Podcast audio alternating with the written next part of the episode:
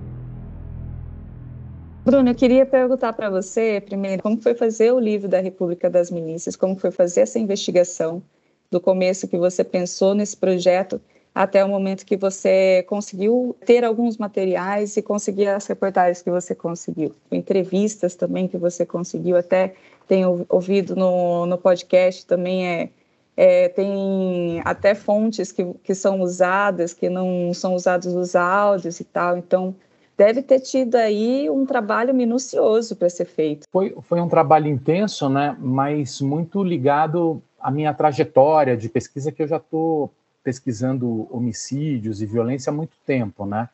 Eu trabalhei muitos anos em redação, mas também eu fiz mestrado e doutorado sempre pensando sobre os homicídios em São Paulo e depois sobre a queda dos homicídios, depois sobre a formação do PCC.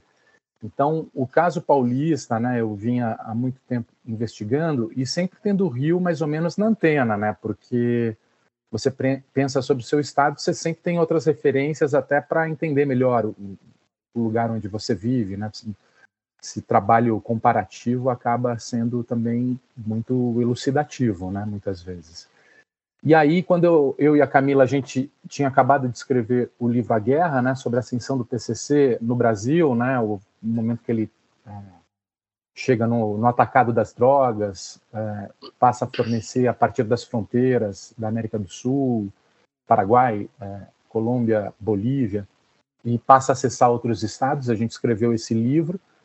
E quando a gente acabou de escrever esse livro, em 2018, houve a eleição do Bolsonaro que pegou a mim de surpresa, muita gente de surpresa, e eu fui provocado pelo editor da Todavia, o, o Flávio Moura, a escrever um livro sobre a Marielle, porque o último capítulo do livro do PCC a gente fala sobre a Marielle, a gente finaliza o livro, porque a gente estava impactado com a morte da Marielle, que tinha sido em março, a gente estava no, no, fechamento e fez um epílogo é, falando a respeito disso, né?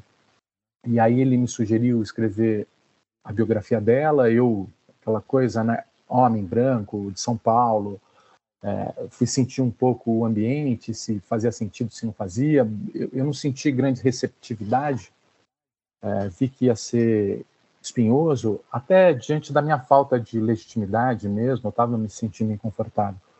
Mas, ao mesmo tempo, eu achei que era uma oportunidade excelente para dar um mergulho no Rio de Janeiro, que era uma coisa que eu queria fazer, e aproveitar a eleição do Bolsonaro para tentar entender um pouco melhor as milícias, para saber se a partir de uma investigação sobre o Rio eu conseguiria entender o momento que a gente estava vivendo, né? E aí eu comecei a ir para o Rio, né? Comecei a ir para o Rio é, fazendo visitas esporádicas. Tenho alguns colegas lá e alguns amigos que me ajudaram, né? Nessa cena do submundo aí do crime. É, então fui apresentado por eles algumas dessas fontes, né? E ao mesmo tempo trabalhei muito com uma vasta informação que já vinha sendo já vinha sendo produzido no Rio de Janeiro, né? Porque eh, vocês sabem, uh, o jornalismo do Rio de Janeiro é muito bom, né? Tem repórteres excelentes e, e cobre isso há muito tempo, né? É, e isso vem sendo muito bem documentado há muito tempo, né? Não é por falta de informação que isso acontece, porque muitas pessoas, inclusive, perderam a vida, a vida, foram torturadas por fazer esse tipo de cobertura lá. O caso do Tim Lopes, o caso dos repórteres do Dia, né, que sofreram tortura numa, numa comunidade dominada por milícia. Então, é, eu fui atrás desses personagens, fui atrás de conversar com todo mundo tal, mas eu sempre tinha muito a ideia de que a minha matéria e o meu livro, minha matéria, o meu livro, né, que, enfim, um livro é, é um material de mais fôlego, né, diferente do, das reportagens diárias, tinha justamente esse desafio de criar um arco narrativo que ajudasse a entender a história do Rio de Janeiro, né? Então, é, de alguma forma, ajudasse a juntar as peças do quebra-cabeça, que eram muitas e pareciam um pouco soltas, né? Então, o, o meu objetivo era, sobretudo, juntar esses esses entrevistados, né, esse, esse trabalho de campo, mas também é, observar esse material, voltar a ler sobre o Rio de Janeiro para tentar construir esse arco narrativo e conseguisse de alguma maneira é, dar sentido para essa história, né? Uma história que tivesse um começo, meio e fim e as pessoas pudessem ler e falar, ah, entendi um pouco melhor como é que isso se formou. E aí tem um pouco também do, do trabalho nas ciências sociais, né, um pouco dos, dos instrumentos aí acadêmicos e de tudo que eu vinha pensando há muitos anos sobre violência, né?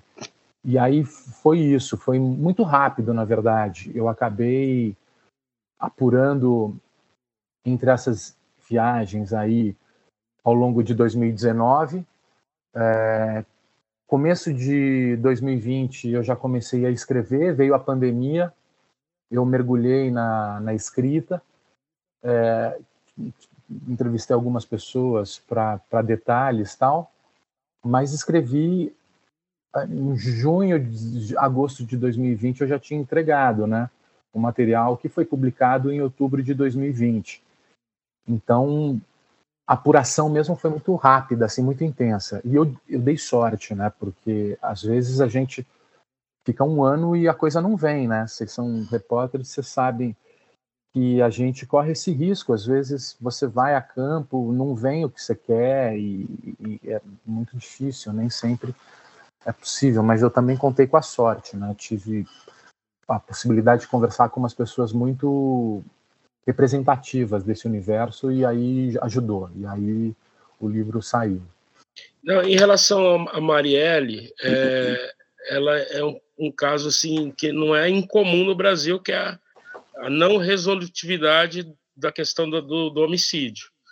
É, você aprofundou pesquisa em relação a isso? Se isso a gente está melhorando? É, porque nesses casos da, da, que a gente está tratando, ou foi não foi resolvido ou demorou-se tem caso aí de 10, 15 anos. É, esse, esse, problema é comum na, na polícia no, no, país inteiro, ela tem escalas. O que, que você acha sobre isso? Essa, acho que a última vez que eu vi era 7%, alguma coisa assim. É, é os estudos é, apontam é, os levantamentos que fazem do caminho do processo até o tribunal do júri, né, é, chegam a um, a um percentual de 5 a 8%, né, é, dependendo dos estados, e dificilmente passa disso, né. Então, é, é um problema crônico, né, da nossa polícia, e, e principalmente nos casos de é, que envolvem jovens pobres, moradores de favela, né? Eu acompanhei bastante um caso aí da, no município de Cambeck, em 2000 e no começo dos anos 2000, se tornou um dos municípios mais violentos do Brasil também. E esses casos são de difíceis é, resolução, né? Porque muitas vezes a pessoa é executada por alguma rixa prévia, né? Nesses contextos é, urbanos. Muitas vezes são conflitos territoriais nos bairros, né? Ciclos de vingança, um grupo matando o outro, daí um vai se vingar do outro e iniciam-se ciclos que duram anos, é, envolvendo a molecada, muitas vezes envolvida no crime, né? matam à noite, sem testemunha. Às vezes, quando tem testemunha, ninguém ninguém é, tem coragem de testemunhar, né? Porque corre ameaça de, de vida. E ao mesmo tempo, a própria polícia tem muito pouco interesse em resolver, né? A gente sabe que eles são muito seletivos para alguns casos, né? E aí sim concentra todo o interesse quando tem uma repercussão na imprensa. E aí todos os mecanismos, mecanismos possíveis são usados mas o grosso dos homicídios são meio que relegados a, a um segundo plano, né? Essa é uma falha muito grave do nosso modelo de segurança pública que aposta muito no patrulhamento ostensivo das polícias militares nos bairros vistos como perigosos. É mais ou menos Sim. essa ideia do modelo, né? Você de alguma forma protege o centro urbano classe média, tal, dos bairros pobres pelo policiamento ostensivo, prisão em flagrante, basicamente, né? E se investiga muito pouco o funcionamento da indústria do crime e as, e as coisas que estão por trás. Então, quem recebe, quem paga, quem compra, quem é o grande cabeça, quem é o fornecedor. Esse tipo de investigação se sabe muito pouca porque as polícias civis são muito frágeis. Isso reflete também nos homicídios, né? Embora nesse caso que a gente está falando, tem até é, é, por exemplo, a Fernanda, que é um dos casos, ela é uma, uma menina da elite. Uhum. É, mas tinha, tem também esse componente de, de minorias também. Você acha uhum. que tem uhum. isso também? Por ser mulher, é, por ter sido uh, o autor ter, ter vindo da elite, tem essas nuances também de, de, que fazem com que tenha essa baixa resolutividade dos crimes? Eu não sei, foi Ou, um crime que deu muita repercussão na imprensa? Muita, muita, muita, muita. repercussão. Todos eles, é, muitas, muitas. Eu acho que nesse, nesses casos a polícia se movimenta. Agora, aí passa pela dificuldade técnica também, né? Pela própria falta de prática de, de fazer as investigações. Então, se começa desde a preservação da cena do crime, né? Então, quando você não tem o hábito de fazer isso e precisa correr atrás do prejuízo, aí a coisa uhum. fica complicada. Você percebe ponto. que a repercussão aconteceu depois, só uhum. que aí aquelas 48 horas depois da, do acontecimento do homicídio já se passaram. E uma das máximas aí das polícias e das, das delegacias de homicídio é que esse momento inicial é fundamental, né, para você descobrir algo. Mas quando você tem uma polícia pouco habituada a prestar contas, né, a resolver, deixa passar muitas oportunidades aí, né?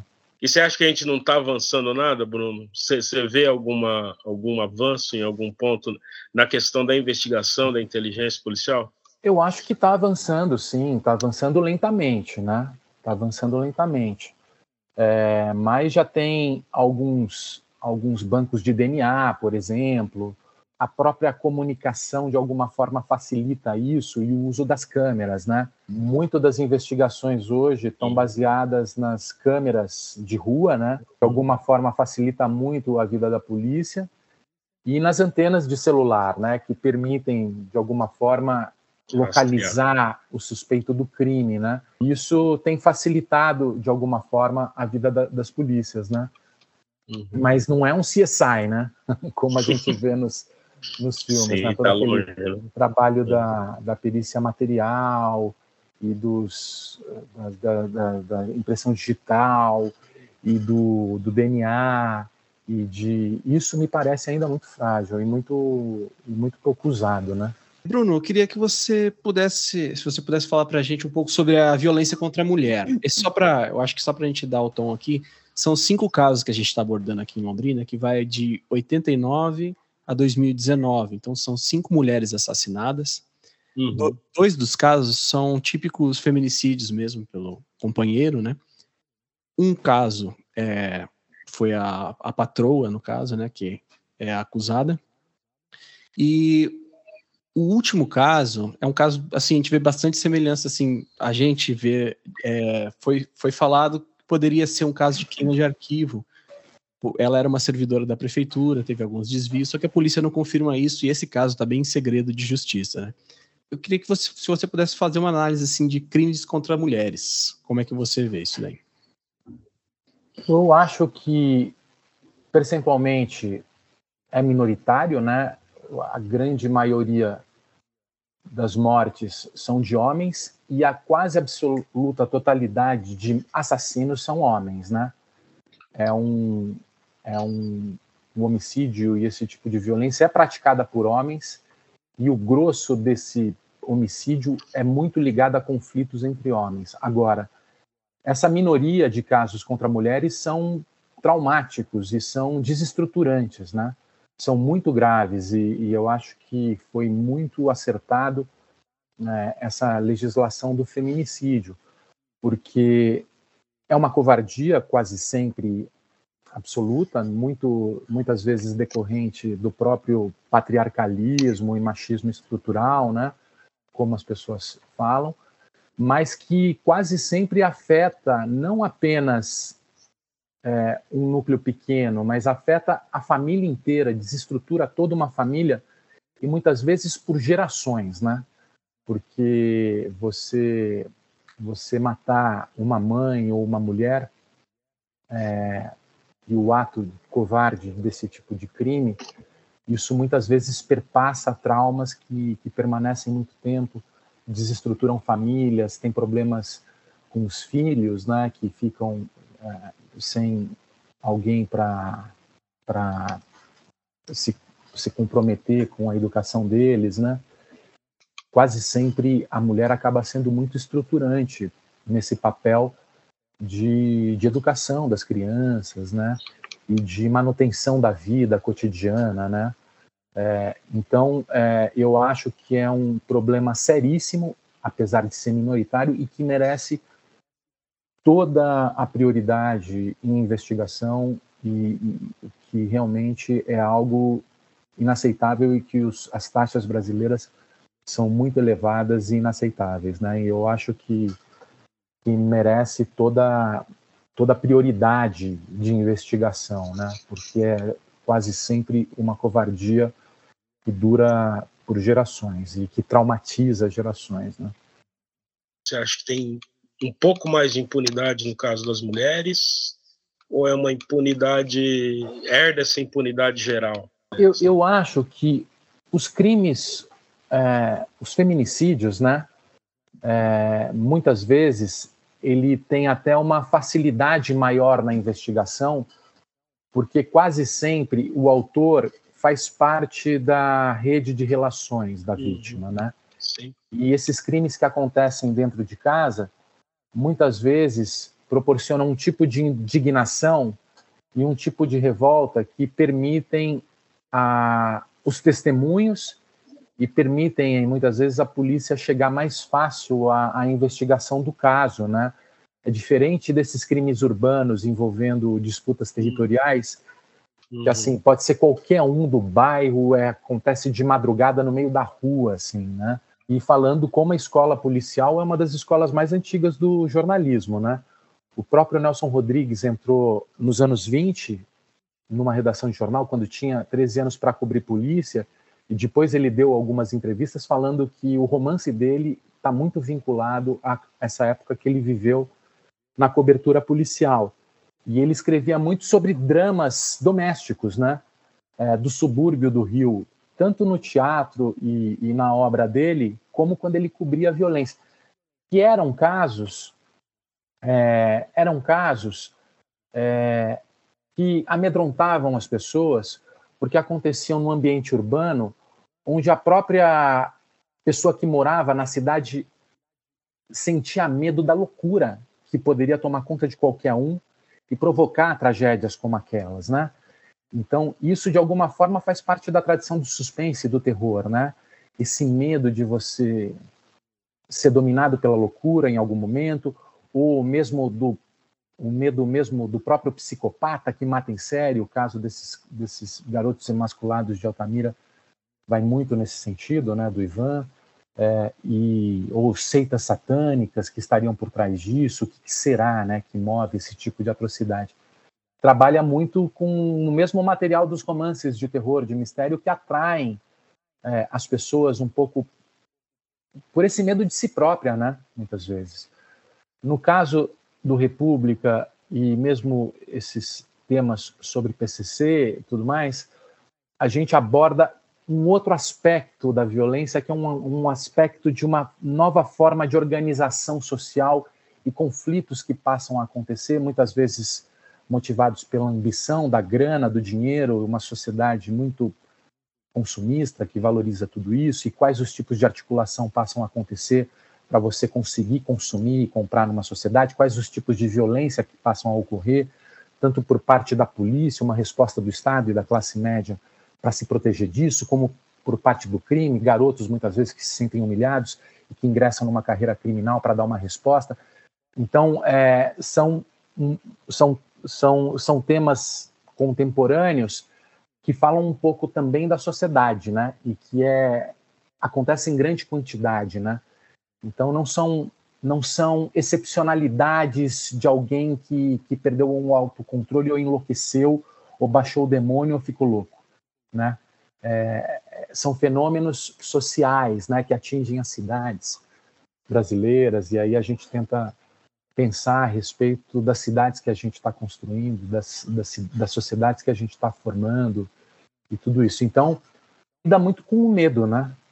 é um tipo de entretenimento. Tem um lado de mórbido, tem um lado de insegurança, tem um lado de sensação de vulnerabilidade, e você, de alguma maneira, está enfrentando o medo também, por outro lado, né? Você está, mesmo diante da sua aparente fragilidade, você precisa se informar para lidar com o seu medo, né? Você treina seus instintos, né? É, é, e racionaliza a respeito, né?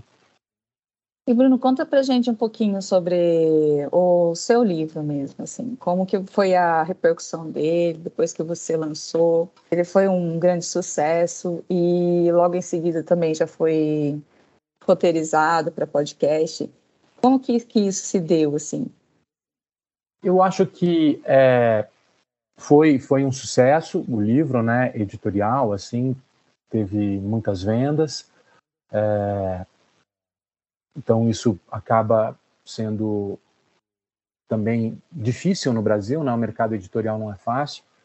Então, isso de alguma forma acaba sendo um incentivo. A gente sabe que o jornalismo está em crise, então a gente está sempre buscando opções de carreira, né? É, e, e eu nunca contava com essa possibilidade de seguir uma carreira de escritor, mas hoje já faz parte do meu radar, né? E satisfaz muito, porque eu adoro jornalismo e odeio jornalismo ao mesmo tempo.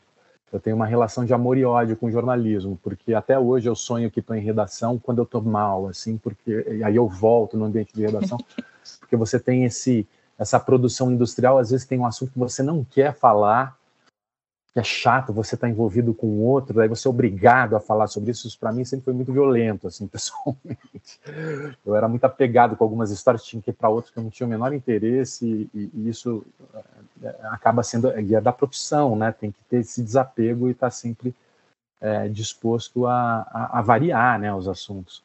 Mas eu queria continuar é, mergulhado nessas histórias, né? Essas histórias é que me, me instigavam e aí o desafio é conseguir fazer isso e ao mesmo tempo sobreviver, né? É, ganhar dinheiro. Então, o livro, o sucesso do livro, de alguma forma, me abriu essa porta de continuar apostando é, nesse caminho.